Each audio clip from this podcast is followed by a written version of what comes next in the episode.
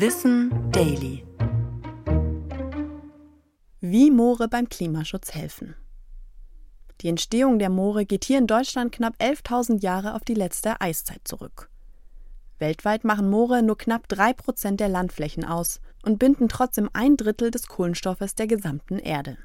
Das ist doppelt so viel wie alle Wälder unserer Erde zusammen. Laut dem Naturschutzbund ist in einem Hektar Moor mit einer 15 cm dicken Torfschicht ungefähr so viel Kohlenstoff gespeichert wie in einem hundertjährigen Wald auf gleicher Fläche.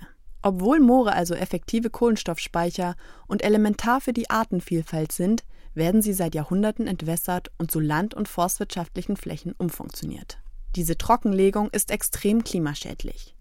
Dabei gelangt eine riesige Menge CO2 in die Atmosphäre, genau wie auch das 300 mal klimaschädlichere Lachgas N20. Auch der Torfabbau zerstört die Moorgebiete.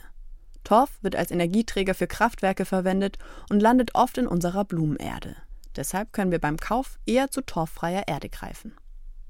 Trockene Moore sind außerdem hochentzündlich und verursachen bei Moorbrand einen weit ausgedehnten gesundheitsschädigenden Dunst. Hier in Deutschland sollen bereits mehr als 90 Prozent der ursprünglichen Moore entwässert sein. Die Lösung für das Problem trockengelegter Moore ist die Wiedervernässung. Dabei wird der Grundwasserspiegel angehoben, bis die gesamte Torfschicht von Wasser bedeckt ist. Langfristig sind lebende Moore auch eine große Hilfe gegen den Klimawandel, da sie sich kühlend auf das Weltklima auswirken. Das war Wissen Daily, produziert von mir, Anna Germeck, für Schönlein Media.